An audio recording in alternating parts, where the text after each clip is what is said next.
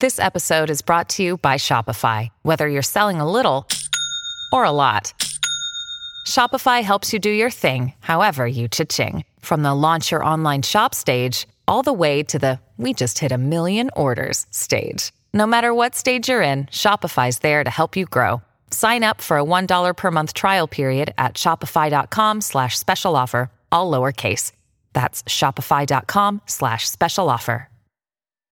When you need mealtime inspiration, it's worth shopping Kroger, where you'll find over 30,000 mouthwatering choices that excite your inner foodie. And no matter what tasty choice you make, you'll enjoy our everyday low prices, plus extra ways to save, like digital coupons worth over $600 each week. You can also save up to $1 off per gallon at the pump with fuel points. More savings and more inspiring flavors make shopping Kroger worth it every time. Kroger, fresh for everyone. Fuel restrictions apply. Oh, it's a goal. Who got the assist? Who got the assist?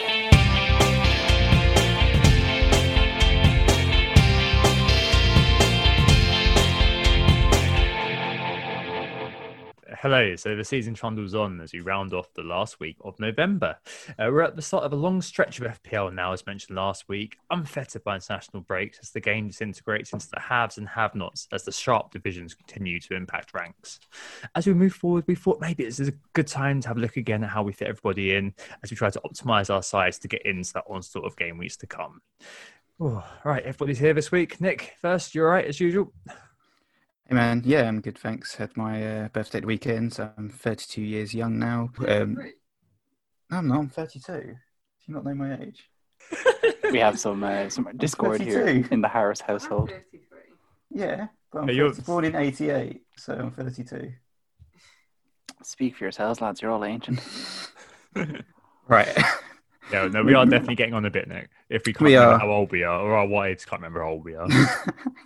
so yeah, exactly. Um, so yeah, I was just saying my birthday wish of um, a De Bruyne captain return came true, and the likes of Salah and Son remaining quiet, as did my old rat-faced nemesis on the Monday night. So who are we? Well, who got the assist? Make sure to follow us on Twitter or Instagram at wgta.fpl. Um, you can join our league as well. The code is CPSULF.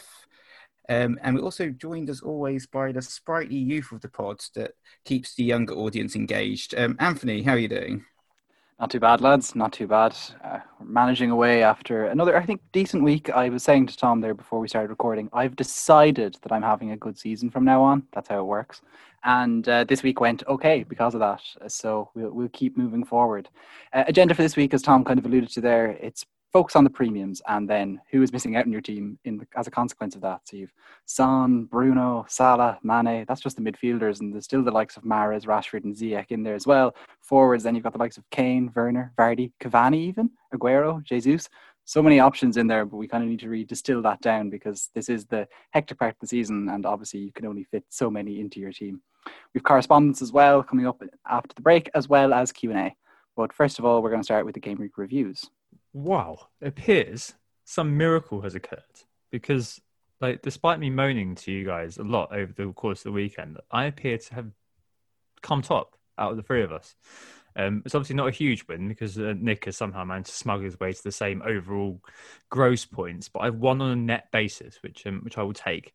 Um, it's uh, 64 points for me this week, uh, which oh, no, I think it might be 65 actually. If Grealish has got those free bonus. 65, yeah, according to 65. Okay, great. Yeah, 65 points for me this week. Um, so kind of seeing the wild card eventually come through and provide a green arrow after last week's red. Um, I got, I think I was, I was down to two million now, up to 1.1.4. So 600k rank peeled off, which is always nice. De Bruyne uh, uh, getting those uh, two assists for a 10 point. Uh, Fernandes ma- matching him with the goal and the assist. At the back, uh, Chilwell, Dias, and no Cancelo, which meant that Jamal Lewis, a last minute uh, swap, I put him in first bench over Kilman, and so six points come off the bench for him. And uh, Jack Grealish tonight. Uh, Jamie Vardy, unfortunately, just about got an assist. Um, which was uh, all right. I mean, it was at the point where at the start of at the start of the game, if you said I'd give you an assist, would you, would you take it or leave it? I'd leave it and hope for the best during the game. But it was it was kind of quite late on, so it was kind of like, yeah, yeah I'll, I'll, take it now. I'll definitely take it. I'll take anything. Um, but yeah, uh, the, the, the only kind of thing again that kind of soured it a tiny bit was that uh, I've got Ollie Watkins who missed the penalty, hit the bar, and uh, in the ninety first, ninety second minute had one of the kind of uh, definite offsides him having that goal disallowed and also missing the penalty meant he went from, oh, you know, what could have been a you know, 12 point performance down. He's actually got zero. Uh, so, yeah, not, not the greatest end, um, but yeah, you know, having Grealish is a nice little hygiene factor. So, yeah, 64, can't really complain too much. Um, just hoping that I can finally get a captain bang rather than a captain. Yeah, at least he's got something next week. Anthony, you're next, right? I am indeed, yeah, in the middle of the two of you in this case. 62 points, that's uh, gross and net. Just, it was a fine week. It could have been a much better week, but it was still, you know, we'll take it. Forward line definitely flattered to deceive. Kane, Calvert Lewin, Brewster, uh, you know, five points between them, not great. Salah as well in midfield, not the greatest returns, but of course did have a goal ruled out. And I think generally I'm still quite happy to have him in my side. Jack Grealish, 10 points, thank you very much. And Kevin De Bruyne was my captain. That could have been a phenomenal score. Still, 10 points doubled, we'll take it. I've had plenty of blanks this year that it's it's okay. Soucek, whatever. Chilwell, eight points again. Uh, Coufal, two points. And then off the bench for Cancelo was Stuart Dallas coming in from second bench actually because Mitchell didn't play in first bench. That was a particularly fortunate uh, addition. And then Martinez, disappointingly, one point in goals. So overall, I'm into a six-figure rank for the first time I think since game week one, 876k projected. So onwards and upwards. Where um, it's on, Nick. I'm chasing you down. But uh, in the meantime, whilst he may have had a lower score than both of us, I think on the electoral college, he's definitely still the president.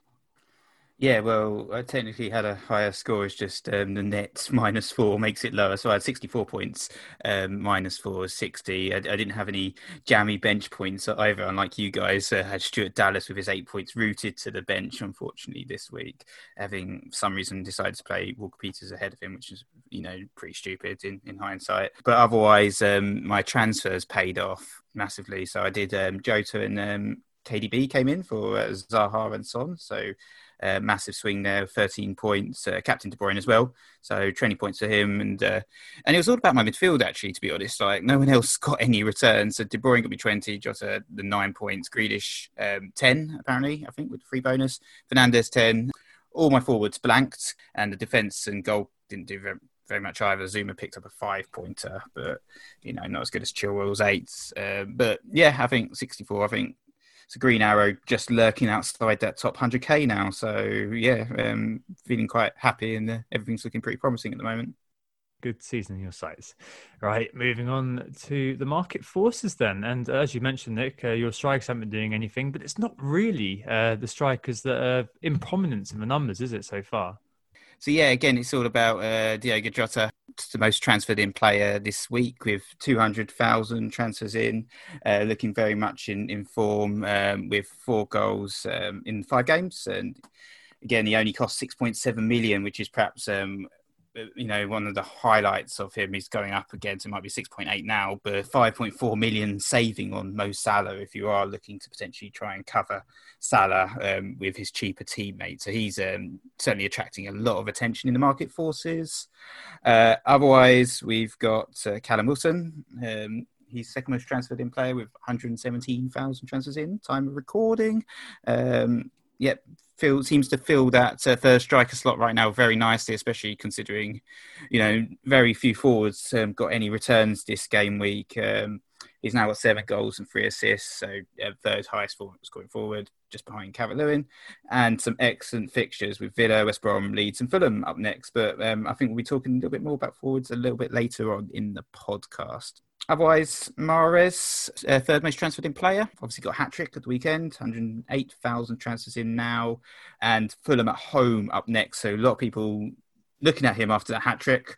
It would be a surprise to perhaps not see him start again, even though there's plenty of competition. I, I don't know what you think about. Are you surprised to see him so heavily transferred in this week, considering the, the rotation risk? Uh, to be honest, no, I don't think you could be too surprised. Just obviously, given his results, I think you'll always see a pretty big swell in popularity for anyone who scores as many as he did over the weekend. And of course, with a good fixture coming up next, you would expect him to be popular. Like he's such an easy price point there with such a high ceiling at 8.2. Uh, James Ward-Prowse and Bruno Fernandes obviously also popular transfers in in terms of midfielders. Uh, defenders wise, it's basically the Chelsea defenders that are popular. Chilwell, Zouma, James, all in the top uh, the top four, with just Kyle Walker in there second in between them. In terms of transfers out, then you're looking at uh, Wilfried Zaha leading that uh, with uh, Raul Jimenez unfortunately injured, get well soon. Uh, James Rodriguez and Lucas Digne all popular transfers out this week with fairly obvious replacements kind of coming in for all of those. Diogo Jota, I guess, being the most popular of the midfielders, as we said. Yeah, no, no surprises there. I guess with the uh, injured players being heavily sold, yeah, obviously Jimenez, we wish him a speedy recovery. Um, FPL goes out the window when something horrific like that happens in the game. Um, Jay Rodriguez or James Rodriguez, as he's more formally known, um, the most transferred out player who's not actually injured or suspended, um, with 130,000 transfers out. Um, likes of Mane and Bamford also attracting heavily heavy sales. It's always interesting, isn't it? At the moment, I think we've had quite a lot of game weeks where there's been obvious transfer out. I think we've, apart from Hammers this week, four of the top five are all injured or suspended, right? As you said. And then in past weeks, we've had a lot of kind of obvious moves to be made. So it'd be interesting to see what happens. People start making elective rather than enforced transfers once more. Let's move on to the main topic this week, then, which is, uh, I guess, covering bases, representation, the dreaded cover, um, but, but not really about covering teams. It's really about covering the premiums. Uh, the kind of the key question this week is can you cover all the bases in FPL? There's a limited amount of funds, but there's lots of representation to do. There's a plethora of options on offer at the upper end of the price scale, and trying to fit every, everybody in is the order of the day. As managers look through their team sheets, transfer screens, and agonize over, oh, who who should I get? How should my team set up? Oh, but if I get this guy, I can't get that guy in. Oh, it's a nightmare. And this week coming up, for example, City are Fulham at home, Chelsea Leeds at home, Leicester have Sheffield United, and in game week 12, things shift the other way around. Spurs have Palace, but Liverpool have Fulham that week. Leicester have Brighton. Pain in the to try to fit everybody in that you can. So this week, we're going to be looking at quite a few of the premium players up there in the bracket, players like Bruno, asking the question uh, can Jota cover uh, the likes of Salah and Mane? Uh, KDB, has he broken the, the uh, Pep roulette? Kane and Son, what are we thinking about those guys, and so on and so forth. Let's start off with Bruno then, because I think this week he was one of those players that I saw in the Twitter sphere a little bit. People had pegged as the route to City or Liverpool next week. A few people were recanting on, you know, their uh, uh, their choices, saying, "Oh, yeah, I can't sell him now. No way I'm selling him." And obviously, if people did actually sell him for uh, for the likes of Salah or KDB, and you'd have evened out if you sold him on to KDB. But you know, after yet another return, another double-digit return away from home, guys. I mean, Bruno surely one of those players whose consistency is just difficult to match, right? This is the thing with Bruno, and I think I've I haven't owned him so far this season. I of course owned him in Project Restart, but his his form has been absolutely ridiculous, and it is whilst you may write Manchester United off, and justifiably you could write Manchester United off, and I say that as a fan, and you could write them off against good teams and bad teams alike, and probably more so against bad teams. Southampton kind of falling into that in between category of not knowing what to do with them. But the thing with Bruno is he is talisman theory writ large. He is just so, so dependable, helped by penalties for sure, but not at all reliant on penalties either. He's a prolific shooter. In the last four game weeks, for example, he's he's top in the last four across the whole entire division in any position. Second for shots on target. And even though so many of those shots come from outside the box, that's not a problem. He's just so good. He's 12th for XG in terms of non-pen in that period. Did have one penalty as well in that period, but that doesn't matter. He's fine. He's able to get the goals. He continues to get them. This isn't kind of one of these, oh, he's outperforming his XG and there's no way that he's going to continue this and he'll revert to the mean. We've had enough time now to see that he's just the sort of player that somehow manages to make it happen like the best players do. He's also obviously, of course, he's able to produce the other side. Tenth for chances created in that last four, uh, second for big chances created though. So he's just ridiculous. Well, we've seen other players in previous years do better in terms of both goal threat and creation threat, but this year, really, there's nobody like Bruno who seems to be managing to keep the two going as prolifically and as consistently. And that's what makes him just so, so good. And so, whilst people were looking at selling him on Saturday morning before everything started, I was looking at trying to bring him in, and it was looking at the likes of Grealish out, for example. that can't happen. So now I don't know what to do again. But I think he's just a must own. Yeah, I mean, I, I saw, and I think we said it a few times this season, or at least seen it a few times this season. People were kind of saying his price point is awkward at 10.5 million. Now I think we can see that price point and call that a discount, frankly, at kind of the, the comparative sorts of players um, that he's up against. a really good uh, way of looking at Bruno that I uh, did indulge in. I looked at Bruno, how many points he scored from game 25 last year when he entered FPL up until now.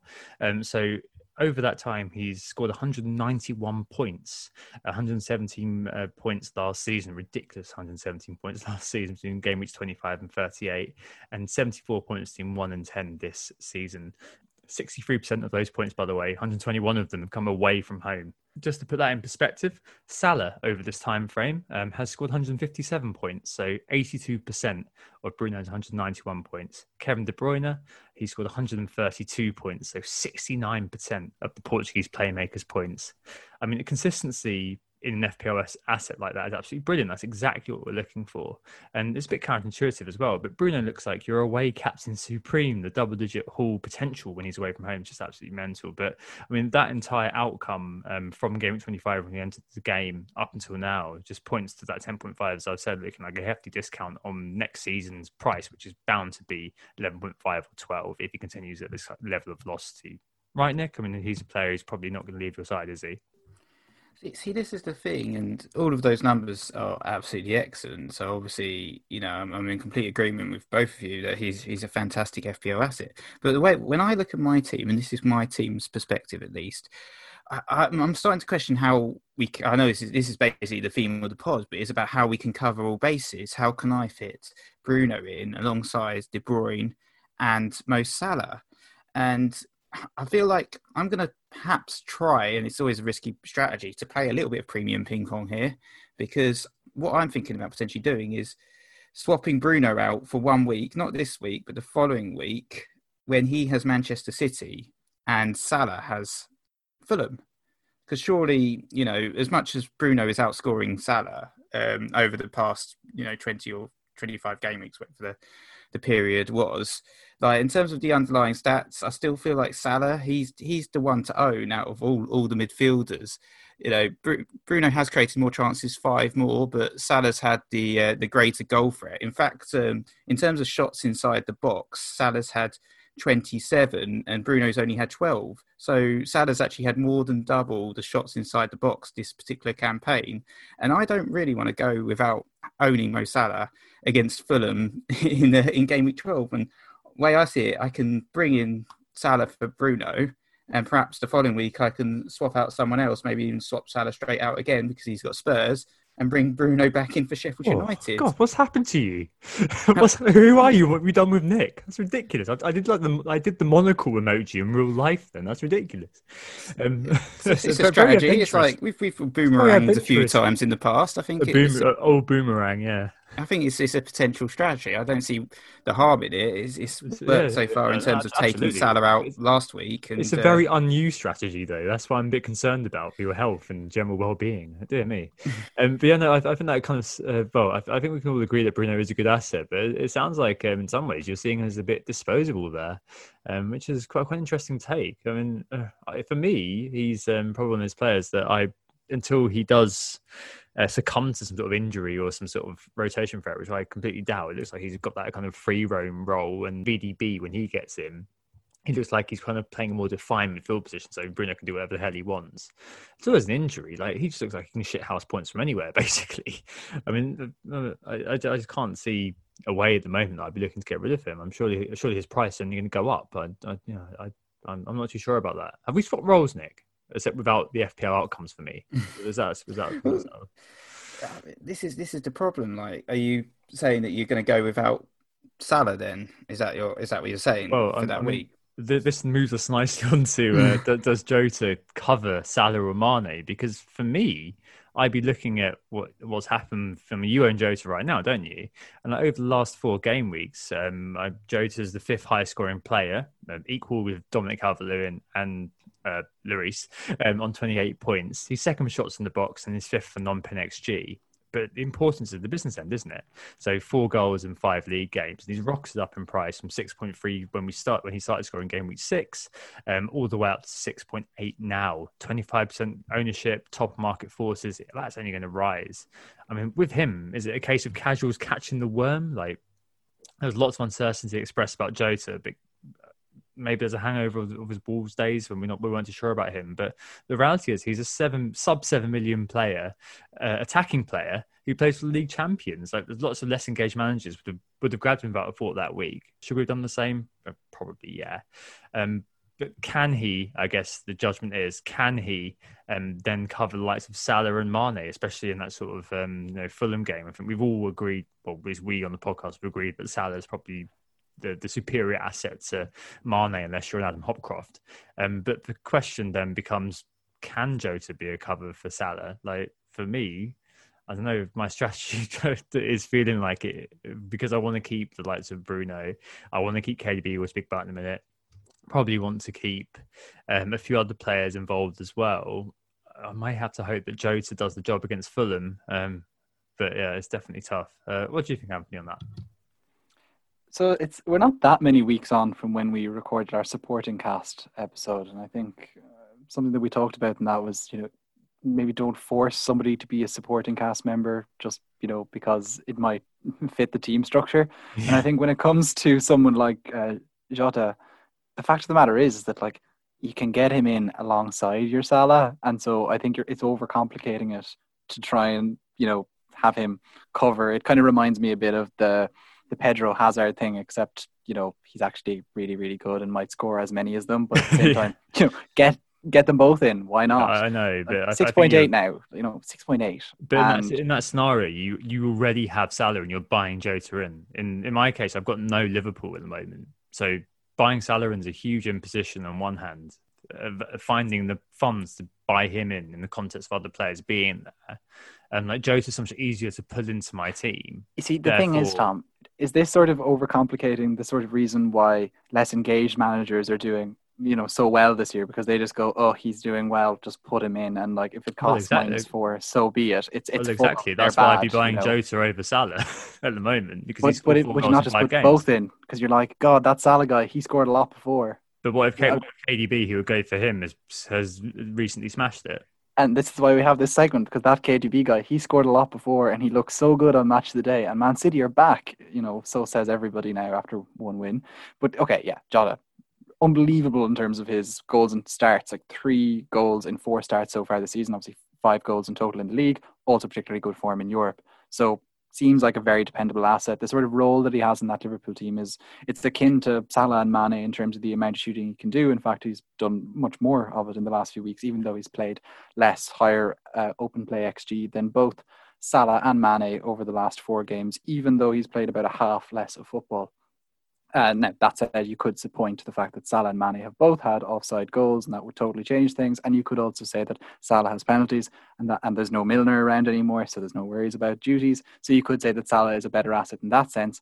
But all the same, Nick, do you not think that it's just over? You already own Jota, so maybe you're even more likely to agree. It's just overcomplicating things to try and not have him. Well, that's that's why I've, I've come up with this, fail-safe plan of my own, where I, I own both, and I also own Bruno for, for certain periods. So, I mean, yeah, in, in terms of Jota and his performances in, in, sort of the last five game weeks when he sort of entered the team, his, his underlying stats have been excellent and they have been matching um, Salah or even actually bettering really because even though Salah's played four games, Jota's played five, so it's not a direct comparison. Jota's scored twice as many goals as Salah has. He's had more goal attempts with 12 compared to Salah's 10. More of those have been inside the box in terms of sort of minutes per chance for Jota it's, it's 31 and for Salah it's 33.3 so you know they're very very comparable. You know, obviously Salah's got the pedigree to a certain extent. Jota, you know, we, we, we kind of wrote him off a little bit when he signed for Liverpool. Many managers, many people did because they saw the 40 million price tag, thinking, "What the hell?" You know, this guy's never really delivered for, for Wolves in the Premier yeah, League. Yeah, they, they also saw plenty of gilt edge chance, gilt edge chances going begging while he was at Wolves as well. Yeah, you know, it's it's pretty remarkable the sort of conversion rate he's come up with this season compared to what we've seen, bar one or two fits and starts while he was at Wolves. Yeah, exactly. So you know he's he's um, in form. It's only been f- five or six games, so it's, it's, early days. But you know he he's um, he's broken his way into that um, Liverpool team as well. So he, he's going to be starting week in week out at the moment if he continues to score. So I certainly think he he, is an excellent FPL asset right now, um, especially if you are looking at not having Mo Salah or not having Sadio Mane, but I don't know which is the, the Tom strategy. I think for me, it's just I think I can I think I can get away with getting Salah in Fulham and then swapping him back out again. So that's why I'm thinking I, I really want Salah for Fulham. Mm. I took the risk without and Vardy this week against Fulham, paid off, but I don't think I'm going to do the same for, for Salah. No, I, I could actually follow that strategy um, because I'm looking to roll this week, and I think that that it could happen. I could I could do it. I'm a little bit. It kind of goes against all of the all the kind of teachings of caution ingrained in me by the likes of managers like you, Nick, or the, the, the artist formerly known as Nick, I should probably say at this point. Um, but you know, I, I can see where you're coming from with that strategy. And Anthony, you're, you're laughing at us. You're laughing at us with disdain. No, I just find the whole thing funny. It's it's it's just watching this role reversal is quite something as someone who's listened to the pod for quite a while. That's all. Don't know what's happened. I'm boring and crap at FPL, whereas Nick has become interesting and good at FPL. Christ things really have changed. This is 2020 in a moment. is is Nick out hipstering you as well now with the beard?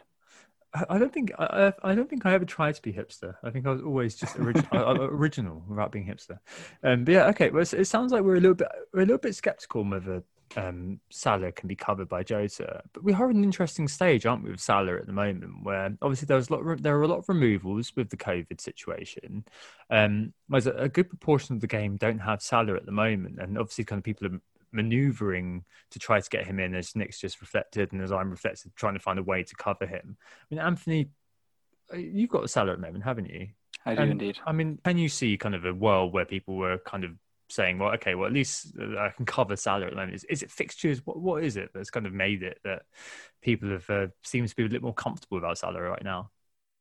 What's made them do it? I, I'm I'm gonna just say that it was just a, a, matter of you know Liverpool starting okay Salah starting particularly well with his hat trick or whatever, but Liverpool themselves starting slowly, and people just felt that there was fixtures that they could chase down elsewhere. That, in spite of the fact that Salah had what five goals within the first four game weeks, they just went chasing points elsewhere. It's the faraway hills are greener aspect, and I don't think there was much more to it than that. But I think. Like myself with Bruno Fernandes and not owning him, in spite of what we saw in Project Restart and in spite of what we've seen over, the, let's say, the, the first 10 weeks of the season, but I probably should have seen enough in the first five to, you know, not continue to go without him. Sometimes you just kind of get tied up in other moves, and there have been other moves to make with, let's say, the people who did uh, Son in, out, in, that it just made life a little bit yeah. difficult to make that transfer and just never got around to it. And now, all of a sudden, with a game like Fulham coming up, which of course we have seen can be deceptive with the Leicester game, although I do think that Liverpool are much more likely to pile on the punishment than Leicester, were. uh, there's kind of a certain need to get him that they just didn't have before. Yeah, I mean Liverpool have certainly overtaken or taken Man City's mantle in terms of being an attacking team or the attacking team this season so far. Um, it really is astonishing, actually. Man City's uh, drop off this year, and obviously to move on to Kevin De Bruyne in just a second because of this. Underlying stats wise, over the course of this season, they have been the more reliable, let's say, attacking yeah. team of the big six. But at the same time, they've scored more than two goals three times so far this year. So, like, we're not talking about a team that's like walking over the opposition. I think that's just generally a trend that we've seen this year. Um, is that? Oh yeah, absolutely. Any, anyone can everyone sort of thing, isn't it? Yeah. But it's but it's kind of that likely man talisman concept complex that you have with Salah that you can't not have him, and as well, there's always the penalties. And with that in mind, you kind of you know that you're only ever, you know, very you're always just a few minutes away from a massive Salah haul. If Salah scored, yeah, yeah. you had that offside goal uh, given at the weekend. It was offside. I'm not trying for that to happen. But if he had had that given, this would be a very different conversation. No, absolutely. I mean, it, you, it, it's almost the case. It's almost like a Salah rule. If you don't own him, that you're probably at most two game weeks away from being massively punished by not owning Mo Salah because all of the data is in his favour. that eventually you get to a point of terminal velocity where you can't dodge it anymore. Uh, interesting. And uh, but just to kind of move us on to, to a similar guy um, who last year at least looked like he was going to be able to, and indeed did, uh, uh dethrone uh, Mo Salah is uh, Kevin De Bruyne. Um, so, I mean, uh, we obviously were looking at Man City this year as we did at the start of every year, thinking, oh, God, you know, what's going on? Obviously, it was a blank in game week one. And uh, it kind of was convenient for us to forget all about them. Um, but game week three, game week four, we're all in, a couple of adverse results. And we've only now really kind of started to get back into the City groove. Um, a very good question by our friend FPL Elf. He asked us, has anyone else noticed it's really tricky to predict which players Pep Guardiola is going to start for Manchester City? Obviously, ironically. but, but um, it, I think that there is probably one tonic to this. And I think that something that is kind of understated, actually, or at least um, has, has gone unsaid, which is that I think Kevin De Bruyne is the antidote for Pep Roulette. Um, I looked at his appearance data for last season and last season, out of 38 potential games, obviously, he started 32 of them. Uh, came off the bench three times and only didn't play three. Um, and he actually got the full 90 minutes on 69% of occasions. And of the entire time that he could have played, he got 58% full 90s. Um, so, yeah, um, it's pretty good. Um, he's a sort of player who's going to be starting 84% of the time. Um, he's sort of player who, starts 84% of the time for Pep, the linchpin of that team, and, and maybe a player like De Bruyne, of 36 goal involvements last season, don't forget, um, is one of those players who, once Man City get into the groove, is going to be a player who we should all own, right? I mean, we all own him. You guys both captained him this week. And would you be saying to everybody, it's time for it's time for De Bruyne, especially ahead of Fulham at home, despite what they did uh, against the Leicester tonight. I would have said as I got him last week for the for the Burnley home match. I, I, feel like that was like the perfect time to to jump on board City, as that was the start of their their fixture shift, and with the ten points, I think he could have even got more returns and you know he could have easily scored more than 10 points in that particular game just picking up those couple of assists. Um, as and as we said you know there's this whole rotation issue with City but Pep um, with De Bruyne he feels like the one player that won't get uh, rotated and you know looking at City's calendar and looking at where they are in the Champions League for instance they're 12 points from uh, four games. So if uh, De Bruyne is tired, and that's the only issue that he might miss out, would be fatigue, just because of the sheer amount of fixtures that City have. I, I could see him potentially missing one of those Champions League games where they're basically nailed on um, to finish top of their group and, and to qualify into the next round. So that would be the chance that he would get to rest because he's so critical to the City team, isn't he? You know, um, I did look at what Pep had said about him recently as well. Um, and he said it's not about rest. I saw he was a little exhausted mentally. Right now, I use the players who are in better conditions or more focused. If the players think they have been rested because I am rotating, they have made a big mistake. I think from that, it's pretty clear that you know for De Bruyne, it's it's all about playing him when he is fit and, and playing him as much as possible. And uh, there's no real physical exhaustion. It's just a, a mental exhaustion because he ha- is trying to, you know, carry the team. And you know, some of the results recently haven't been too great, and he's, he looks a little bit frustrated, I guess, on the pitch and to a certain extent as well. Pre restart last year, so became 129, 178 points, 6.13 points per game. Post restart, a ridiculous 9.13 points per game. But has he kept up this year, looking at the data? Uh, no, no, he hasn't. Uh, 39 points he scored so far, equal to the likes of Bednarek, um, yeah, and outscored by luminaries such as Gabriel, Mings, and WBA's keeper Johnstone. But he's missed games, and City have not been in gear. And there definitely are um, signs of recovery. As recently as game week seven, uh, their 10 goals was an, was an overperformance. Now it's a little bit better. Um, they've got uh, XG of 15.6, 15 goals scored. They're ninth in the XG metrics now. But what's really interesting is still the contrast last season. So obviously there's a game less played, um, but last season at this point, their XG was 31.07. They'd scored 32 goals. This season, they scored 15. In 2018-19, their XG was 27.88. They scored 27 goals. This season, again, they've scored just 15.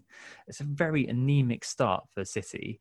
And I think the big loss, the big loss has been uh, Kun um, six goals in 18-19 in the first 10, eight last year in the first 10. And Nick mentioned uh, David Silva a couple of weeks ago as well, being the, the, one of the other kind of main misses for them, obviously doing bits at the moment uh, for Real Sociedad.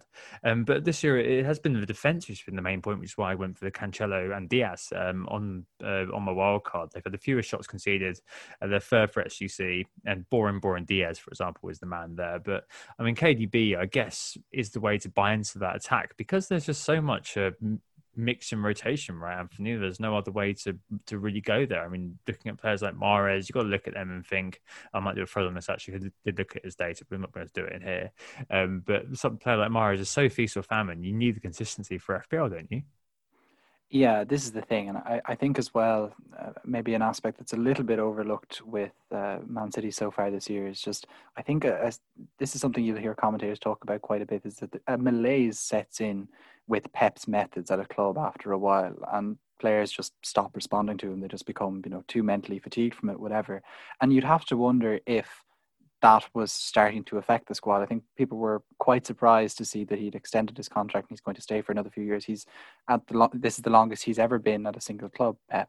So we have definitely seen a marked change in Pep's quotes post game. Like he was, you'd rarely see him be as strong and fervent about the fact that he picked. He did not try to rotate. He picked the best players that were in form and they were in the had the right attitude, etc it was a very very different approach to talking about team selection to what we're used to. Usually there's uh, a sense of oh we have big game coming up and everyone's tired and it's all awful. But no that's that wasn't the case at all. It was a really really different thing. But as you say kdb no matter what integral to it if they can. Fortunately city are seem to be marching through in the Champions League. They're already through. They can secure first against Porto, and I don't think KDB will even need to play it this week. So in a good position in that sense to just keep KDB ticking over in the league because it's important that he does. Um, because he is, if you just from the eye test, he's the one that makes them tick. He's dangerous. He gets the ball to players in terms of let's say Mahrez stole the show against Burnley, but still KDB was second in terms of shots and he was second in terms of chance created, both to Mahrez. But really, you know, he's just always there knitting everything together, assisting the assister, etc. In the last six, for example, he's 16th in the league for shots. That's third overall. The mad thing is, only two of those have been on target. And for another player, we think, oh, you know, get rid, you know, everything's wrong. His XG OP in the last, his XG from open play over the last four, it's just 0.57. The stats are against him. You, know, you could argue he's even over trying, but you don't feel that when you actually watch the games. He's hit the post, he's been close, he's been unlucky. There's been an awful lot of blocked shots as well, for example. He's creating away all the time. He's kind of different. There's a bit of a Bruno Fernandes s thing to him that maybe you can ignore the stats to some extent and just know that if City are purring, KDB is going to be ticking along nicely. And when they score five, two have only got two returns in that. Seemed actually quite small, and you felt quite unfortunate that they hadn't got an awful lot more. So just look overall, I think KDB, if City are going to be on form and the fixtures suggest that they should be, is pretty inter- integral to that and should probably be a part of your team. And we own him, so probably that is true. Way. hey, indeed. and then I think the, um, the the final thing here. I mean, obviously because we've got Vardy, um, does have a few good games, and he's obviously one of those players you could fit in very nicely. Uh, luckily, the Chelsea players just about fall out of this. Luckily, in terms of time, rather than luckily in terms of uh, not being interesting. For example, Ziyech uttered BS last two last two games. Uh, four chances created, 0.17 XA, identical stats to James McCarthy. Um, but I think the next thing to speak about bit, is a bit Dusan Tadic. Yeah, dare a little, I say a, a, little bit, a little bit. I don't know who said that. Oh, oh sounds like a ghost of Christmas past. Um, but I think the, the, the thing to talk about um, quickly is the Spurs players. Obviously, a lot of people will be sitting there with one or maybe even two um, of the Son and Kane are still lingering on. I saw a really good point today um, by our friend Alan uh, Desperately Can Do That. and He said, "But you know, if, you, if you've held Kane for this long, you know, you've held him through Man City, you've held him through Chelsea. Surely it's the point now where you know, you, obviously he has fallen 0.1, but if you've bought him a little while, you've had him there, you've had him ticking over, surely." With Vardy just getting an assist, and he was the last sort of exit point today against Fulham You must just hold on to Kane, right? What are you going to do? Um, what would you be doing, Nick, if you were holding on to one or both of these players? You've both got some coverage. I'm interested to see what your views are. I mean, I haven't really had much of an opportunity to to jump off, to be honest, without taking hits, and I just didn't really see it worth taking the minus eight this week anyway. At least to bring in Vardy, I, have ended up um, net minus one from that move, so I kind of got away with it. I just it, it, just didn't really sit with me. I think I was already getting rid of Son, and I, I kind of thought, you know, take both out on a minus eight. That's, that's, that's, beyond my risk profile, even in even the new me who takes risks with my moves and um, goes for ambitious um, strategies. Uh, yeah, that was, that was beyond me. So I decided to keep Kane. I've seen him put some decent performances against Chelsea before. We always see him um, egged up for those London derbies. So I, I kind of fancied us to potentially um, sh- show a little bit more than perhaps what we did going forwards. Because against Man City and Chelsea, Kane's only actually had one um, goal attempt, and uh, Son's only had two goal attempts during those two games, but all of them outside the box as well. So uh, not particularly exciting for Spurs from um, an attacking perspective in those games, but that was kind of how uh, Jose Mourinho uh, clearly set up to play, um, digging deep, and uh, got the results that he, he wanted ultimately from those games as well. Four points. We should be very happy as, as Spurs fans in terms of where we are in the league. But yeah, worth, you're right. Worth, worth mentioning as well, though, the fact that you know Chelsea certainly set out to avoid conceding any goals as well. Like Frank Lampard has definitely taken Yeah, on board absolutely criticisms that they have been a bit leaky, especially in big games, and he really tightened up as a consequence of that. And City, as Yeah. Tom has noted, probably the best defense in the league, and statistically are the best defense in the league. So, with that in mind, you know you can't hold those against them. What you could No. hold against them is the fact that Kane wasn't exactly prolific, or in terms of shots against the likes of Brighton, West Brom, Burnley before that, and that's maybe the one I, what I'd like to kind of hear from you about, Nick. Well, yeah. I mean, in terms of the goal attempts, he, he, I think over the course of the season, I think he was only second to uh, to Bamford. Last time I checked for goal attempts, that might be an out to date stat. But um, it's more kind of the assists that Kane has brought to his game that's been super impressive this season. I think he's he's been obviously been watching. He's a big fan of NFL, and he's obviously been watching a lot of um, quarterbacks, for, you know, throwing the ball from distance and, and the man men on the end running onto it because that's essentially what he's doing. He's he's playing so deep, and he'll do the through balls towards Son, and, and Son will get on the end of those chances and score. And that's why, and that's really what has made Kane this, this such sort of, such amazing sort of FPL asset this season, isn't it? All these assists that he's come up with as well. So he's had nine assists, which is just ridiculous so far, and he's also still had seven goals. Um, you know, he's obviously on penalties as well, which um, will increase his goal threat. So from that perspective, I think he's he's still a great FPL asset. You mentioned, you know, the Brighton, West Brom games, but he did score against them, so you know he's still got returns there as well. Um, you know, Spurs have Arsenal up next. It, I mean, I, I can understand why managers perhaps still might be looking to sell, especially if they're trying to fit in, you know, those midfielders, which probably right now are looking like better FPL assets than Kane, um, partly because of the positioning as well. But I, I you know, there there are flexibility. You could you talk about like downgrading Kane to Wilson or something to bring in an extra midfielder, but I think it just pretty much depends on your, your team, and I, I can understand why some managers might decide to go without Spurs now. Yeah, this is the thing. Like I was stirring with you there a bit ago just to bring up the Brighton and West Brom games because the fact of the matter is that the stats have been poor over the last four, and that's obviously including, as you say, the City games and the Chelsea games. He's had just 10 shots in that period. Son had six, so even less again. That means that Kane 39th for XG from open play, which is the same as George Baldock. So, you know, it's it's quite poor in that sense. But the fact of the matter is, with Kane, he's the likely man. And we've talked about a talisman before. He certainly personifies that. You could say Son does too, but continue with me.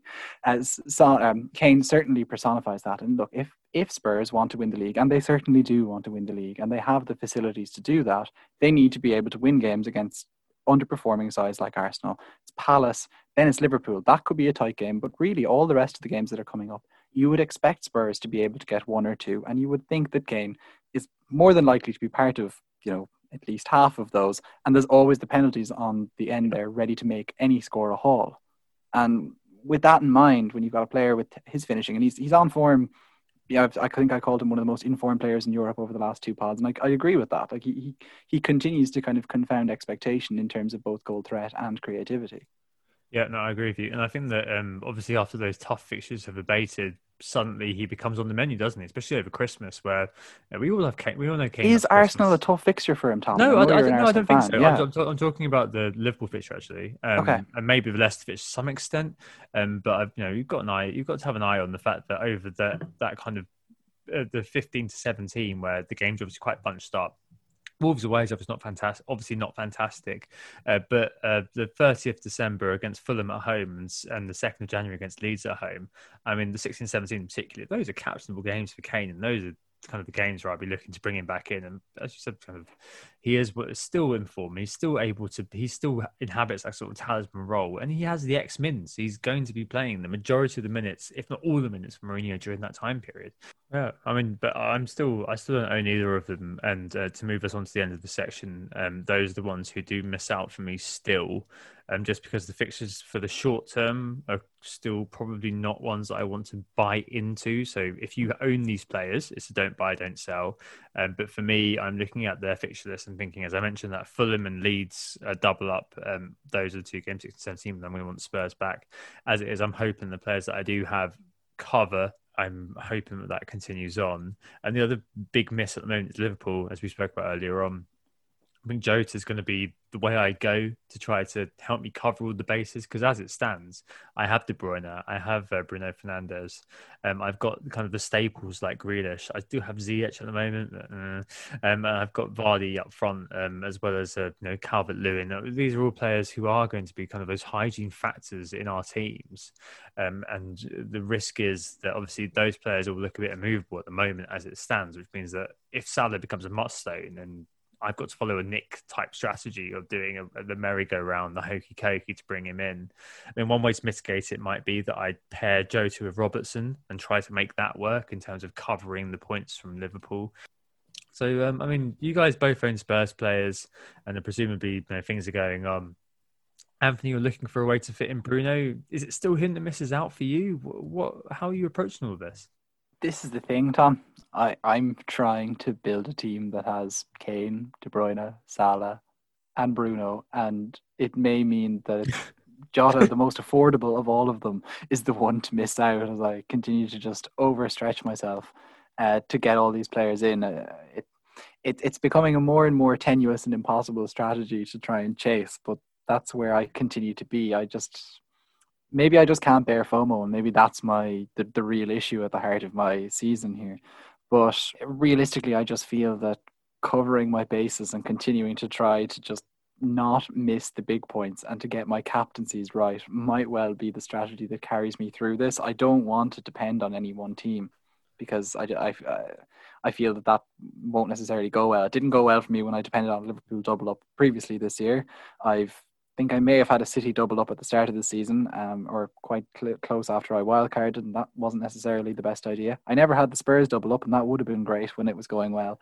But at the same time, I think just trying to spread myself out and trying to get things right is probably the easiest way to avoid misery yeah, I, I, kind of prefer this this sort of version of FPL at least, where there isn't such a strong set template, and you kind of have to take a, a few. I know this sounds like new me again. You have to take a few risks, a few gambles here and there with um, players that you, you, you don't own, and you know, there's a bit of a danger threat. I think this this week uh, I felt particularly exposed actually, just because I I didn't have Vardy, I didn't have Salah or Mane, I didn't have Werner or, or I didn't have you know Sterling or, or Jesus even from Man City. You know, I, I, and you know I was going into the week without De Bruyne or, or Jota as well, so I was feeling very very exposed in that regards. And I'm, I'm, thinking about you know the upcoming weeks and how I do try and mit- mitigate the risk for the, the next few weeks. And you know, as, as we kind of discussed, Jota could potentially he could cover Salah to a certain extent. He could try and be the Riker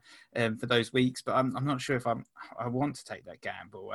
I took the gamble with, with Vardy this week, but I think with Salah, you know, he's just with Fulham away, it just it just feels like you're, you're going to shoot yourself in the foot not owning him. That's that's that's my danger here, and I think you know many managers perhaps would have looked at City this week and De Bruyne, and and and looked at the ownership as well, and thought actually I'm not too scared about De Bruyne because his ownership is low.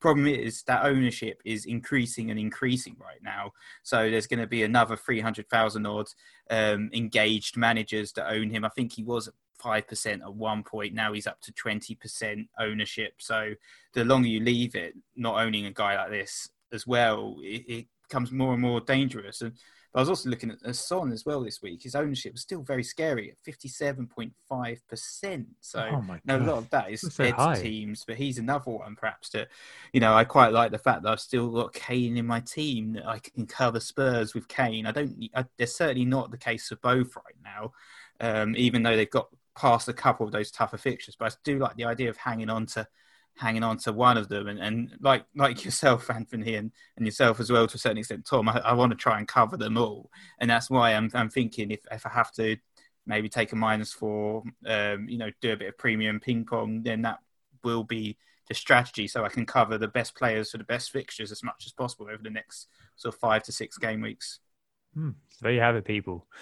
Premium ping pong, the way to deal with everything, uh, because otherwise you can't catch them all. You can never be an Ash Ketchum. Right, let's uh, move on to the correspondence and Q and A after this quick break. Who got the assist? Who got the assist?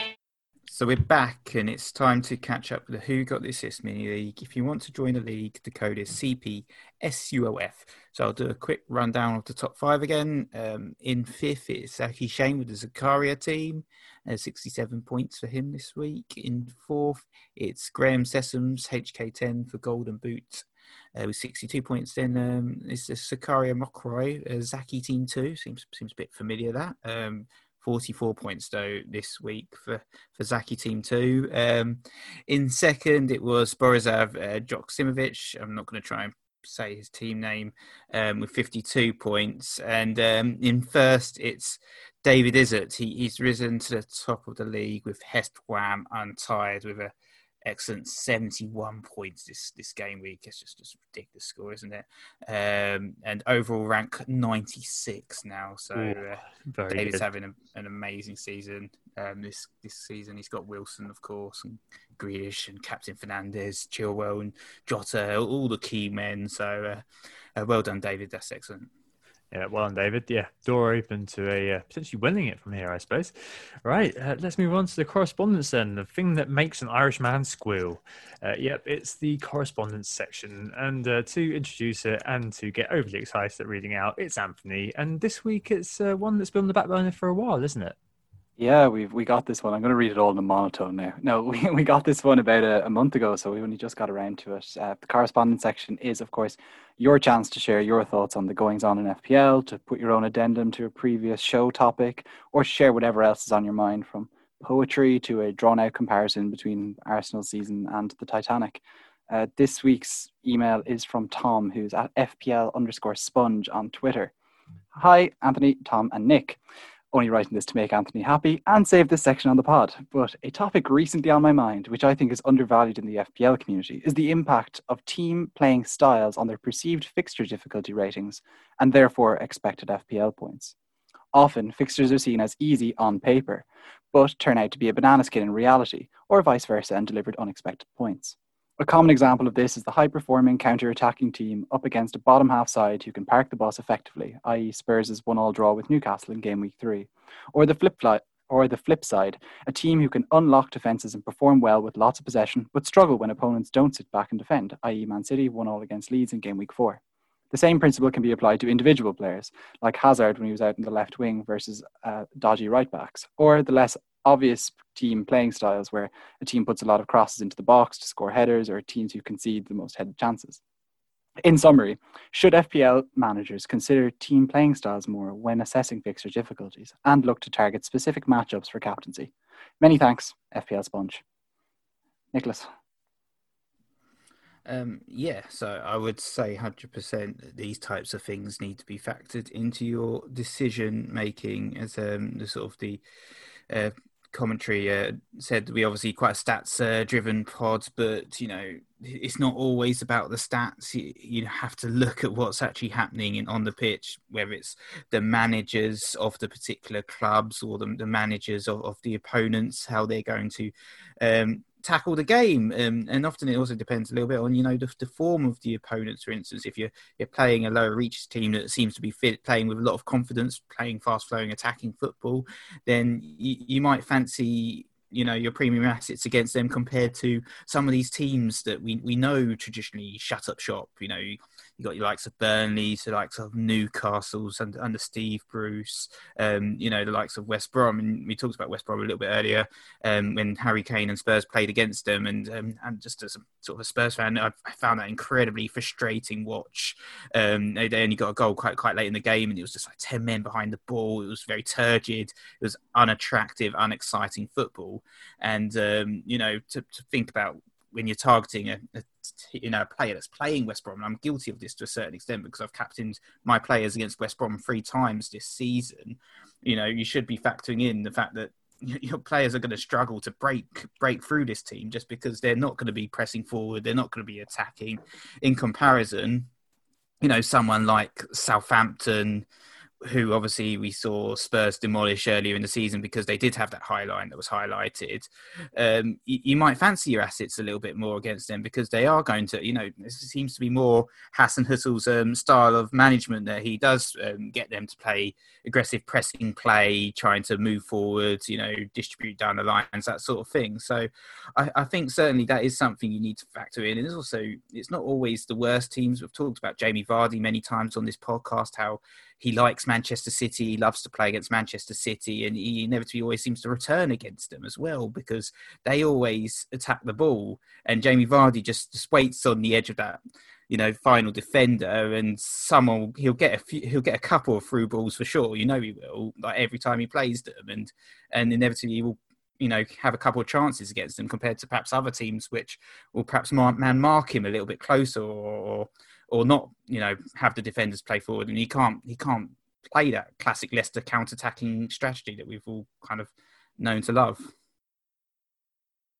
No, definitely. I think that's a really good point, actually, because obviously we do often look at stats and say that that's kind of the main way we derive insight into what's going on. But as Nick's saying, those situations are just so important in order to kind of look at the differences between games and really assess what may be the potential of the outcome in terms of those matchups. It's a great point on Vardy, and I think I completely misappropriated that. Actually, made a big mistake in uh, captaining him versus Liverpool. Um, maybe some hindsight there to some extent, um, but maybe I did kind of think, yeah, okay, against against against Man City, he has he had a lot of he had that sort of uh, ability to play off the shoulder, exploit the space, and score goals. I was hoping that would happen against Liverpool, um, but it seems like Klopp didn't fall into that error. Um, but equally, you know, that week I avoided Bruno versus West Brom because I thought you know, he, West Brom would play the low block and they frustrate United. United aren't the sort of team who are going to be able to uh, make inroads against a, a, a, team playing like that. And I was almost right. It took a retake, retaken penalty um, to prove me wrong. Um, but it's just one of those things, isn't it? Where I, I, think it is very, very important to look at look at those sort of things, like the counter attack potential, as uh, Tom mentioned. You know, Son against Southampton, a fantastic example. I think probably my biggest bugbear uh, one of my biggest bugbears in FPL is the FDR scale, um, which is awful, and that often be, is the way in which people do take as a shorthand for assessing fixture difficulty, um, because I mean FDR is a five point scale in which the one is almost always redundant and the five is most of the time redundant so as not to offend people effectively. So you end up with a four point or basically a three point scale which is useless. And the points are just silly too. They lack nuance. It's a blunt instrument trying to tell you something which is quite complex which is how much does this fixture suit one team versus another? Um, so I, you know, I glanced ahead um, to uh, to next uh, to the next couple of weeks. Um, I spotted that this week going on, for example, Man City is a two uh, at home to Fulham. Okay, Fulham have just managed to beat uh, Leicester, but that two is the same as the two given for Villa, who are playing Burnley. Those two games, okay, the the outcome may be, you know, to some extent similar, but the games aren't quite comparable because you've got one team which is you know, massively superior to the other. No offense, cottages, but I'm sure you know that. Um, versus v- Villa and Burnley, I don't think that that is a two for Villa because of Burnley's uh, the record of defending very, very well. So it means it's very important to suss out that sort of extra context surrounding those sorts of games. We always say that stats are part of, not the full picture. Um, and in terms of captaincy as well, you do want it to ideally be the highest scoring game of that game week, don't you? And the average will normally track if the obvious captain scores highly. I think that's probably just a, a, a, the proof is always in the pudding week to week on that. Um, and it's always very good um, to be captaining a player in that game where things do absolutely go mad. Um, but I mean, what do you think Anthony? Is is it always the case that uh, this is what's going on? That fixture difficulty is one of those things where um, it's more about the playing style of the teams rather than looking at things like the FDR as your shorthand to seeing how good or bad a fixture is. Yeah, I definitely avoid the FDR. I, I, think you can. I think I would bet any manager that's listening to us can probably put together a mental FDR that's probably more useful than that particular FDR. And it's it, it can be definitely a little bit misleading to say the least. Um, yeah, it's it'd be very silly to discount playing styles when you look at these things. Tom, like you with Bruno Fernandes and Manchester United against West Brom a few weeks ago, I didn't fancy him purely because United have really struggled against defenses that sit back like that. And I maintain that. And this West Ham game in game week 11 is going to be no different to them to that. However, you know, all points said earlier in this pod about Bruno Fernandes, fixture proof, etc., means that I'm no longer going to continue with this strategy when it comes to somebody like Bruno Fernandes. And I think that kind of gets at the conditionality of this that, okay, maybe it's worth thinking about this playing styles thing to a point, maybe particularly with your captaincy. But when it comes to just your selections in general and your transfers in general, maybe give it less weight. So maybe, for example, Fulham is an interesting one. Maybe this is a theory I'd like to test out over the next few weeks and to maybe look back a little bit further. But I captained Dominic Calvert-Lewin against Fulham the in game week nine, and that obviously worked out better than the Vardy captaincy this week. Now you would say, okay, but what's the difference? You know, they're Fulham playing against a team that's doing much better than them in the league. But the difference is the type of finisher, for example, between Jamie Vardy and Dominic Calvert-Lewin, for example. Easy for me to say that with hindsight, and that's why I'd like to test this out over a further time. Is that Dominic Calvert-Lewin as a first-time finisher who just, you know, he just makes the most of a chance when it comes straight away, versus Jamie Vardy, who's more of a run onto and finish, albeit first-time player maybe is that a little bit of a distinction, which is why, of course, as Nick said, Vardy is particularly good against really good teams like City. Maybe this is why against Fulham he struggled. I, am not going to give you any sort of like massive um, treaties on that, but I would like to see that kind of going forward on that particular fixture. West Brom's another interesting one who have, as Nick said, kind of confounded our expectation and done a lot better against the bigger teams, let's say, than we would have expected, even though if you look at their stats in terms of shots conceded and things, they're right up there at the top. But Sam Johnstone is a huge part of that. But they don't actually concede that many goals, West Brom, and maybe we've you know calibrated them incorrectly just based on fixture difficulty whereas that playing style as you say is something we need to consider more that they just they do sit back and they do try to not lose when they play the big sides and that isn't necessarily a good thing compare that to Southampton against Spurs, the easy example, where you know they're chasing the win, they they fancy it, and it explodes. Anyway, thanks very much to Tom FPL Sponge for emailing in for correspondence this week. If you want to be featured in the correspondence, get on to us at who got the assist at gmail.com with poems, thoughts, comments, concerns, anything. We'll we'll have a look and we'll probably get it into the pod at some point. It's we've had quite a lot of submissions over the last few weeks and it's been great to see it, but we'd like even more guys. So keep this slot going from strength to strength. Isn't that right, Tom? Your favorite slot? Yeah. Dead by Christmas, I reckon. Here we go again. oh, me. It's almost like I've given it a negative impetus to move forward. It's almost like it was a strategy from the beginning. Hmm. Right. Okay. Let's move on to the Q and A uh, after that bit of behavioural science, uh, and uh, talk about some of the questions that were asked this week. Thanks very much for the questions. I know I didn't put them up very long, uh, so those who got in, well done. Um, but you know, for weeks going forward, I will try to leave it up for longer. But I think I think I only left up for 15 minutes this week because I had to go off for a meeting. So I was like, right, delete, get on, get onto the right up the uh, the running order, and then get on with my work. Unfortunately, um, but the first thing this week was um, from Davy Peace who asked who will be FPL's top scorer this season and why is it Bruno Fernandes?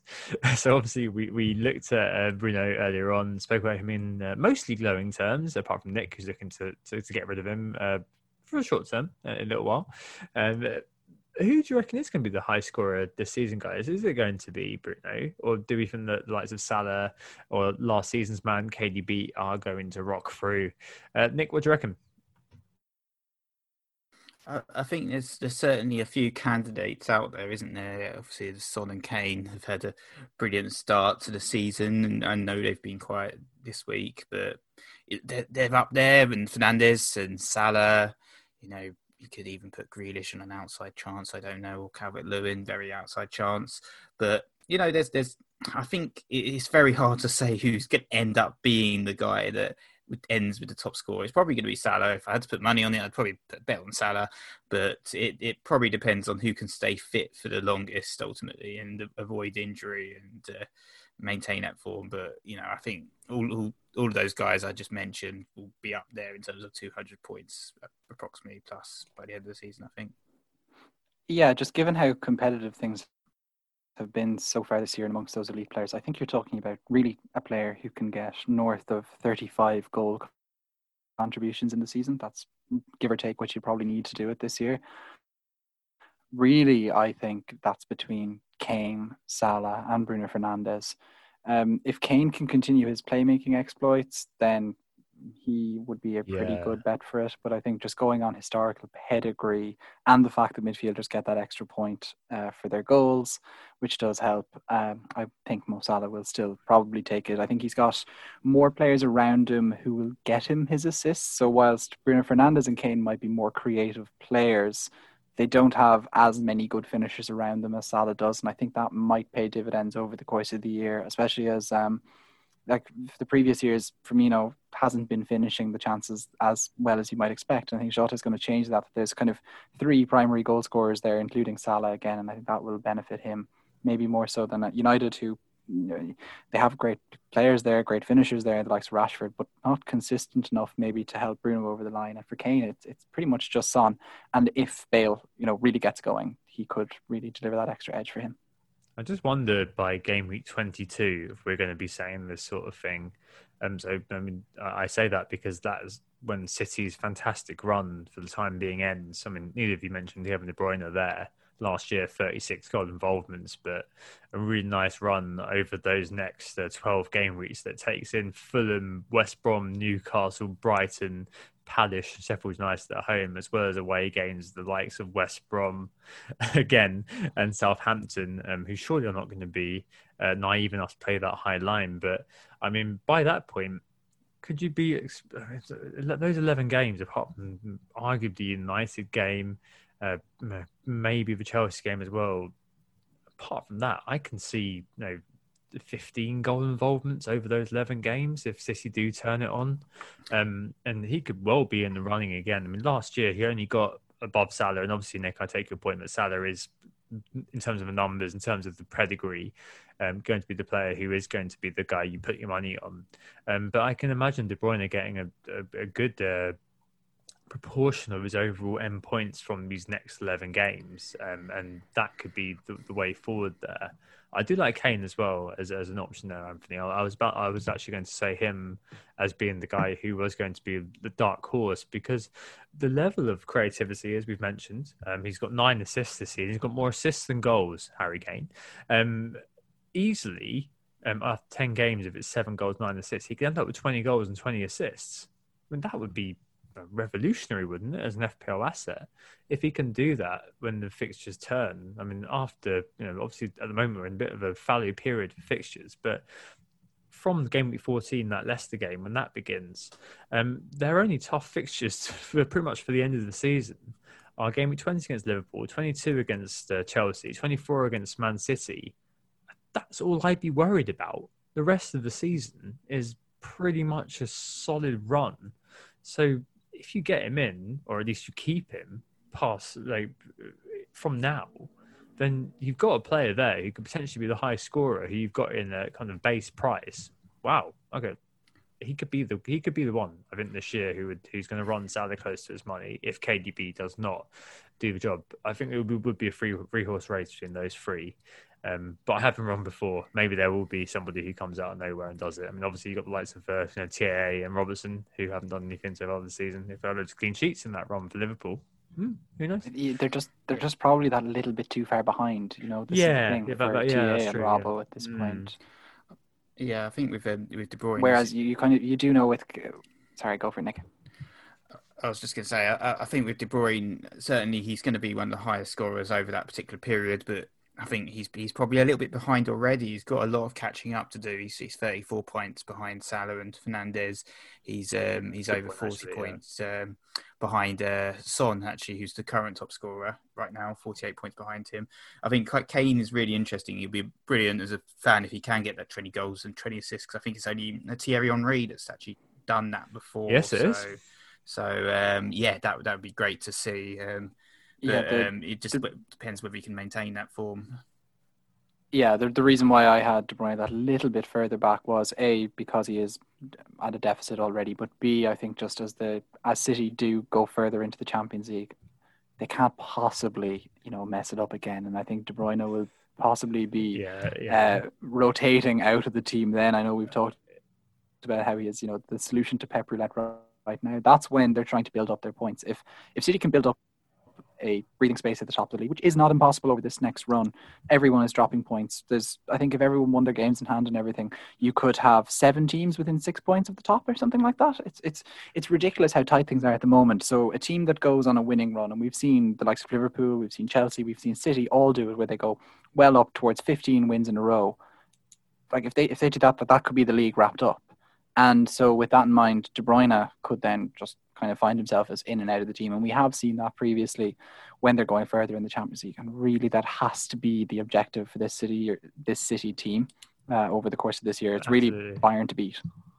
Absolutely, and that, that observation that there may be some rotation, I think, is a novel one, um, which we really should claim on social media, Anthony. Um, but, um, That's it. Yeah, yeah. that- that Please talk about Pep Roulette. Hashtag Pep Roulette WGTA.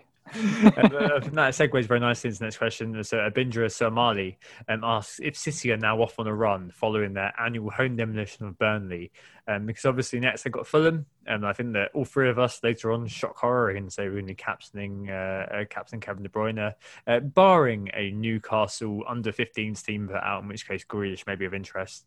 Um, but they've got Fulham United. Nick won't be selling for that, but we'll be buying him back in again for West Brom. Southampton, Newcastle, Everton, and Chelsea um, over the Christmas period. Does, does that look fruitful? I've already given my answer that I think it probably is. Um, it's probably one of those kind of time frames where I'm thinking that De Bruyne is going to come back to prominence, and obviously City against Burnley did show signs that they were becoming more settled, um, albeit when it was saying about players who scoring and keeping the team, etc., etc. What do you think about that? Uh, yeah, look, I think we've all, well, I've certainly expressed my feelings on City's run that I do think that they will go well, and I'm not too worried about that United game. Defensively, they haven't been spectacular so far this season. Dean Henderson may be in goals if uh, De Gea is injured, which could be an interesting one. But at the same time, City have had the better of the. Uh, City have had the better of the Manchester derbies lately, especially actually at Old Trafford, uh, more so. And I, I think that I wouldn't be too concerned by that particular game either. So yes, do I think City are on off on a run? Certainly enough to merit getting one of their players in. Yeah, I think that's I saw the line there that um, City have some fantastic fixtures, um, and yeah, um, we're all on De Bruyne. You know, there there are cases for a double up or even a triple up if if you're willing to take some risks, but you know, like we, we just don't know who else is going to play, do we? So that, that's the problem. Maybe even you could say with Aguero out that Jesus becomes an option perhaps in the forward line if you're fancying a swap um, of Kane or Vardy out. So he may be one to be considering um, the, the premium Calvert Lewin, if you will, um, which we used to call him disparagingly, because both Calvert Lewin and him miss a lot of chances, but Calvert Lewin has changed his ways. So that's the, an old saying. We'll have to find a new one for him. But, um, you know, Jesus only has two goals so far this season, which is pretty dreadful considering he's um, played quite a few games. But um, I don't know. Uh, we'll have to see with him. I think he's certainly an option. Yeah, was to move on then towards a question about mid-price midfielders. And Seb Slade actually emailed in to who got the assist at gmail.com for the correspondence section, but we thought this question was pertinent enough to just get it in here in the Q&A instead. So Seb, Seb is saying that he was early on on the James hype, but that's obviously now a fond memory having captained him in game week four for him. So with those serial blanks in mind, he's looking at a replacement. Now, assuming that most people own Grealish, uh, Seb pointed out that uh, Diogo Jota is an option. We've already spoken about uh, Fern- Ferran Torres, who Seb suggests could be a huge differential. And he also has James Ward Prowse in here, who is the sixth highest scoring mid. So, anyone else, lads, or those three mid price midfielder options? What do you think for Seb? Yeah, I think it's got it's it's got to be Jota, isn't it? At this point, I mean, we've we've obviously waxed lyrical, or at least I did wax lyrical about him earlier on, and I think that he probably is the one that you'd be eyeballing and thinking, you know what, it's a bit of a no-brainer, as we've mentioned. Apply the uh, not less engaged manager mindset. He's the one to just buy, bring in, leave in your team, enjoy the prize rise, enjoy the points. I'll be hoping to do that next week. um, but yeah, it, it's definitely one of those where if you are in that situation, I'm, I'm, almost envious that you've got that kind of sense of an obvious transfer. Um, I'm assuming that Seb has DCL, so he can sell hammers. Um, even if I didn't own a DCL, I probably would be looking to sell hammers actually, so it doesn't matter too much. I, I, I don't know if he has DCL. Yeah, no, yeah, that's yeah. fine. I probably, I even if I didn't own DCL, I probably would be looking sell James here because I mean he was very unlucky actually on the weekend, wasn't he? He could have scored two goals, was it? They got ruled out. Um, but but the fixture coming uh, thick and fast, and there's always that sort of English uh, uh, mentality. First season for a foreign player, things are getting cold, things are getting wet can they keep it up against Stoke on a Tuesday evening? Um, I, uh, as for his other options, I think uh, Ferran uh, could be a very interesting differential. Actually, I do agree with him there. Um, it depends on whether he is going to be the rotation. Actually, no. It, obviously, he's going to be a rotation threat. Um, it's more about where the ceiling lies with him, I suppose. He's going to get probably 70, 80 minutes per City game, depending on other games during the week. And he's one of those you're going to have to keep an eye on and have Pep Roulette in mind for. Um, JWP, I just, I think he's one of those players who uh, is a fantastic zombie team addition. He's just so good if you are not going to be messing with your team very much. And obviously, you are going to get those kind of double digit hauls every now and again, which is amazing for the price point 6.0. Yeah, I look at that, even though he's sit high scoring mid, and think, well, if there was a procession of blanks when Southampton aren't in form and not doing very much, and he's just getting two or three every week, would you want to moving out? I probably would. So I think Jota's always going to be one there for now because he is fundamentally, as we've said before, an attacking player playing for the league champions. I think it's a bit of a no-brainer. Uh, Nick, what do you reckon? Yeah, I'd, agree with you there on Ward Prowse. Um, I feel like he, he offers a lot in terms of dead ball situations, and he, he scored some worldy free kicks. But outside of that, I don't see too much attacking threat from him. So you're just kind of relying on those free kicks and those goals, those assists from corners and, and things like that from him. I think to a certain extent, yeah, Torres obviously he's a, he's one perhaps for the future alongside Foden. But if they're not going to start, then no point going for those guys. Obviously you mentioned Grealish and Jota; those are the guys in my team, and they're the ones that I would say are the best at that price point. You know, there's there's a few other people if you're going a bit cheaper down the line at the 5.5s, starting to catch the eye, like Pedro Neto at Wolves, who was um, uh, very good this week and, and starting to get um, some attacking returns as well. Might potentially even be leading the line in, in Jimenez's out absence. We don't know, but he got a goal and assist against Arsenal, and he's only five point five. And um, some of the Leeds guys as well. Maybe even uh, Jack Harrison, for instance, is uh, seeming to be the creative force there. He's created twenty three chances, which is a third for all the midfielders right now. And uh, yep. and Leeds fixtures um, aren't too bad either in in the uh, short term. So another one, perhaps cheaper there to to consider. Yeah, I think I can really only echo what all of you guys have said. Uh, Diogo Jota would stand out for me. One player you just didn't mention who's just an alternative option again in this list would be Mason Mount, who just you know continues to look extremely competitive and you know is continuing to get his minutes. Really does try. Will get in the right positions occasionally. Six point eight million is probably a little steep, and I think that's probably the reason why hmm. you'd have to favour some of the other options you've mentioned. But worth throwing him into the conversation as well while we're not there. as good as Grealish though, is he, Anthony? Let's be fair. No, let's uh, let's, let, us move on uh, to uh, cheap forward preferences. Uh, so Chris Smith at FPL Moth says cheap forwards are looking great value this year, but which will we prefer, especially if it allowed, especially if it allows us to funnel cash into midfield premiums. Um, so uh, I think before this game we kind of said uh, Mr. Watkins, but being 15 points down on where I thought I would be with Watkins, missed penalty uh, a penalty not given last week, and an offside goal, Ferran incoming. No, I'm joking. I'm an idiot. Um, I think that probably I'm probably going to say Bamford at the moment. I saw an absolutely ridiculous stat this week um, on I think it's XG Philosophy on Twitter, uh, which genuinely blew my mind uh, about what's been going on with Patrick Bamford. But he has a higher non-penalty XG than Salah, Sterling, and Fernandes combined this season. I mean, the guy, even though he like he's the inverse of the kind of forward you want, he is not good at scoring obvious chances. He scores very nice goals, low XG goals. He does not score tap ins, that guy, but he is scoring points. And you're in the volume game where you're saying, okay, he gets loads of shots, therefore he will eventually score. Um, I think that he is one of those that you can put a bet on. I think at the moment he'll be. I'm. I. I am a little bit of okay. Last two games he has blanked, um, but I'm a little bit um, sad about not buying him over Watkins.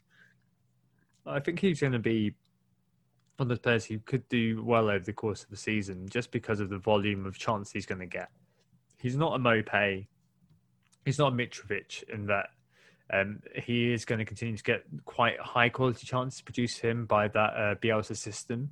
So I think he would be the one that I'd be really kind of uh, underlining as being a decent, cheap forward asset. The other one's Antonio, who before he got injured, I was obviously all over, did bring in, and I got a nice kind of goal out of him against Man City before he got injured again.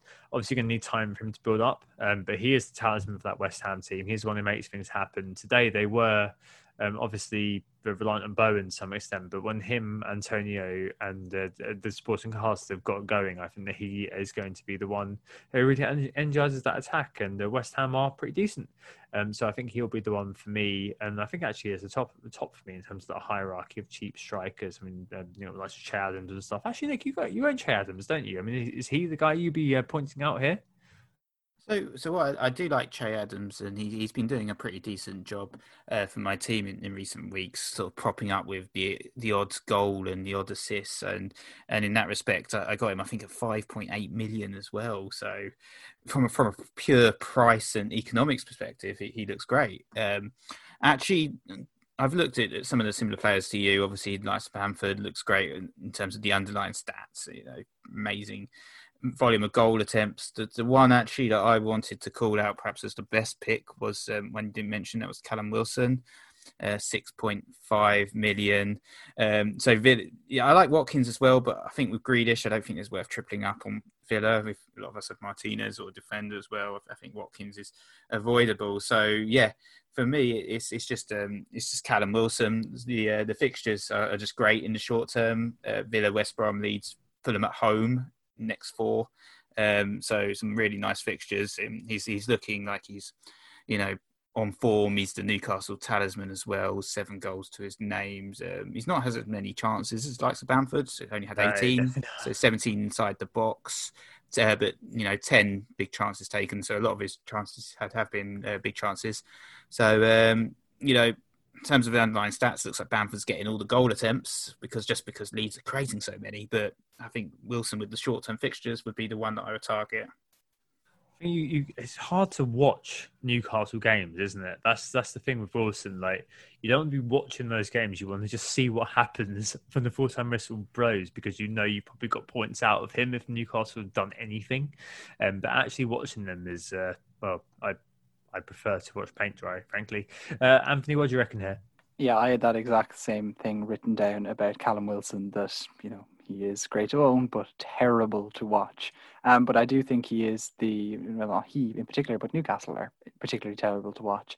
Now, Newcastle, it's the fixtures really, as Nick pointed out, they're, they're just so bloody good that I think it's very hard to ignore him. And he has been, I guess, the physical embodiment of the Mike Ashley cut your cloth club management way in terms of how efficient he has been with his finishing so far this season. Seven goals, quite a few of those have been penalties, and he's not wasting his big chances. But that's what you want. There's there's nothing wrong with that from your striker, and when you're able to get him in for a relatively cheap price of 6.5 million, I think it's fairly sensible. I do like Bamford, and what I do like about Bamford, and I, I didn't, I was very skeptical about him preseason, is yes, the, the quality of the chances that he gets, and all the stats show that, but it's the fact that he's getting chances against pretty much everyone is also very good. You know, the fact of the matter is that Callum Wilson doesn't get many chances, so you could quite easily point to it and say if he goes off form, he's not going to get many chances to find form again.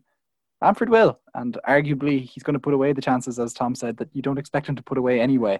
so there's a kind of a, a, reverse psychology kind of thing going on with Bamford the whole time, which does make him uh, quite a, a, good pick, and at 6.1 as well, particularly good value. It's it's kind of the, the problem is team structure wise when we've talked about the amount of midfielders we want to get into our sides you really only have space for one of these guys in your side, and that's the difficulty, especially if you want to get Calvert Lewin in. that's it's very hard to make this all work. And uh, picking one, I'd still go for Wilson short term for sure. A slightly nerdy point actually that has just come to mind here is that when Wilson was at Bournemouth, he was big chances missed man, wasn't he? uh, was, just, yeah. Last year, I think it was he had 20 big chances and scored nine of them or something like that. Like it, it something around that sort of that sort of that sort of province. Uh, 19 okay, 19 big chances, eight goals scored. Um, it's it's really interesting to see that kind of reversion for him from being he's had a, a feast of big chances and only scores half of them to now he's making the most of it. Um, is it a case that he's overperforming in that role and Bamford is uh, underperforming given the big chance he's got? Well, obviously, we know Bamford from the, the, the championship um, is very, very wasteful. Mm, it's an interesting dynamic there. We're really intrigued to see how it plays out. Don't have any answers, but just an interesting point. And the final one this week is fans in stadiums, and it's another write-in uh, from my friend Karam. Um, you can find him at Karam Tizer on Twitter, and Nick and I have met him on the last couple of uh, meetups. Uh, very nice guy, right, Nick? Um, who has been, uh, yeah, a, a very, very nice friend of the pod over the last little while. Um, Anthony, another another correspondence one for you to read out and uh, get excited by. Yeah, yeah, it's a lovely letter as well. So, uh, Karam, thanks a million for our brilliant efforts week in, week out, and we thank him for emailing in, in as well. So, basically, what Karam is asking about is with fans expected to be back in stadiums from game week 11, um, we know that London, Liverpool, Brighton, and Southampton will be able to welcome fans again in stadiums. So, many teams were impacted positively and negatively by pan- fans' presence in Project Restart and over the course of so far this season. So, how should we read that from an FPL perspective? Guys, what are your thoughts on fans returning to stadiums, albeit in very, very small numbers? I think max 4,000, am I correct? Yeah, it's, it's very small. I think that there's one really, really good test case for how much fans impact uh, performance, and that is Sheffield United, uh, the team who are currently rooted to the bottom of the Premier League at this point looking at the down. Sorry, Blades. Um, one point after ten games, you've got to be thinking about Chris Wilder there, haven't you? Really, I'm sure he'll be kept on. Um, but one point after ten games, uh, rooted the bottom of the table. This time last year, they were actually eighth. Um, they had 13 points, and they're equal in points with the likes of Manchester United. And you've got to probably put that down to the fact that Bramall Lane creates that semblance of a, a, very intimidating stadium, intimidating arena for players to play in. Um, obviously, it's an intangible thing when it comes to the data, um, but it's one of those things that gives players perhaps an extra 10%. And I, I think that we've all been there, we've all been in a high uh, adrenaline situation. We've been able to pull out performances where other people haven't been able to for my case, it's not playing in front of 50,000 people. It is being able to present in a corporate setting. Um, but at the same time, I think it's one of those things that you can definitely, uh, definitely uh, empathize with. And I think that'll be, it'll be interesting to see how the reintroduction of fans does begin to amp up players, players will to play off them. And also um, how certain players, perhaps who weren't particularly good when it came to the pressure, uh, could uh, you know, fall back uh, by the wayside. I don't know. Um, but fans coming back, Nick. What do you reckon is going to be the case there? What do you reckon is going to happen? Uh, yeah, hi, Karam. Um, so, so I, I, think it's. I'm not sure it's going to have that big an influence on, on the game, to be honest. Um, you know, and with the home form as well, it's it's only a small number that will be allowed into stadiums, I think two thousand or so.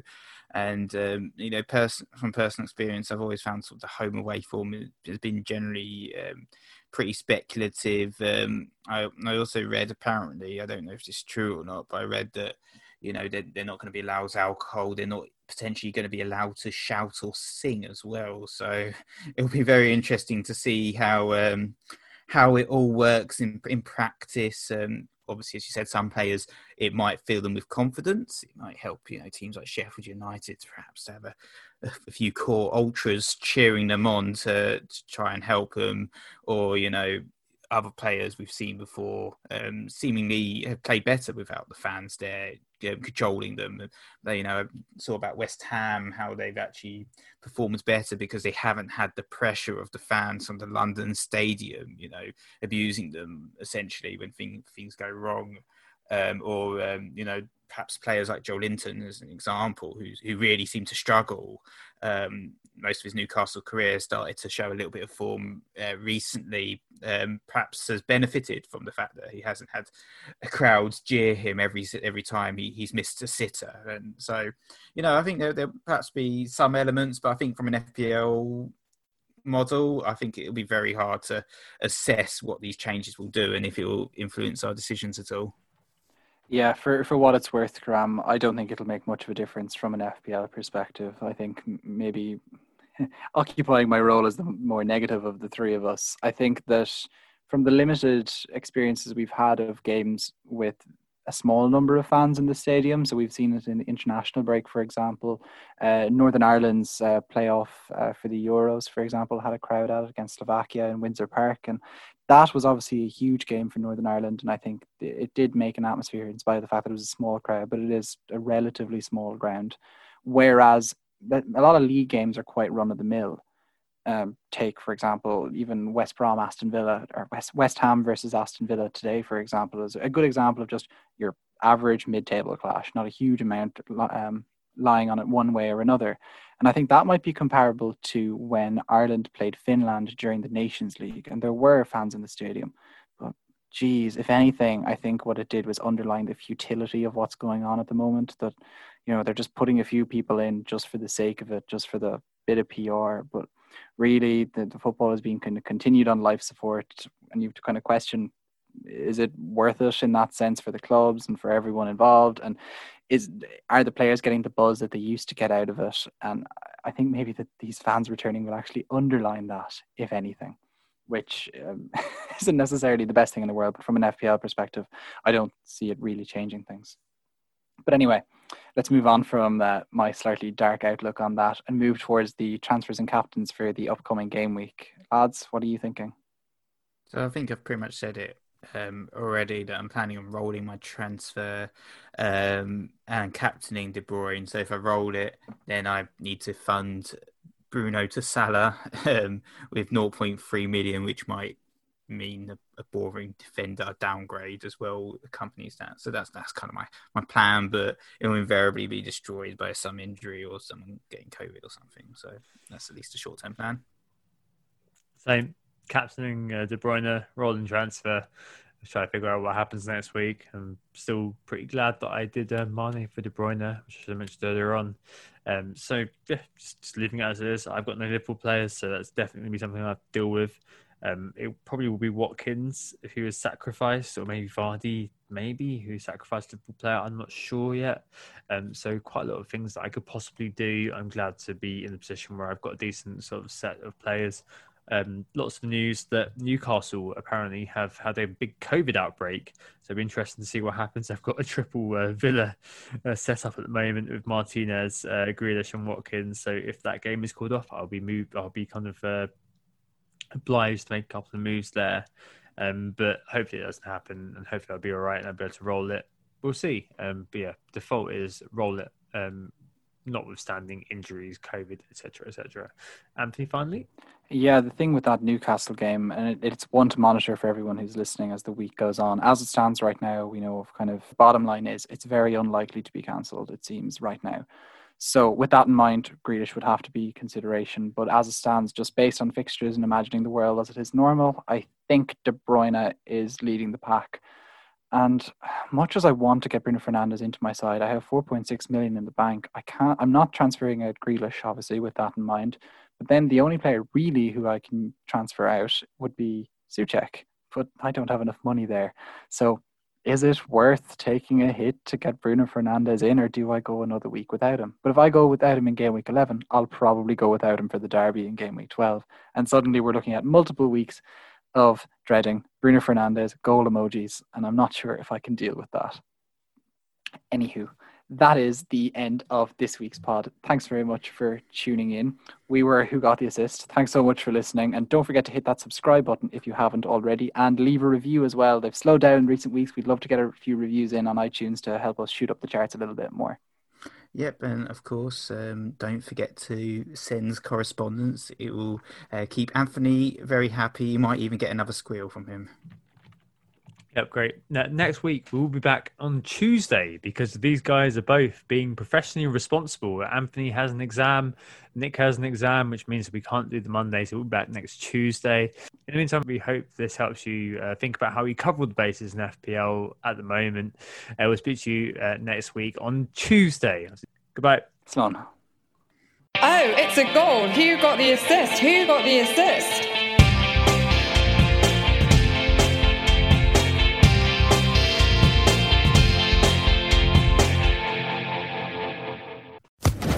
Social Podcast Network.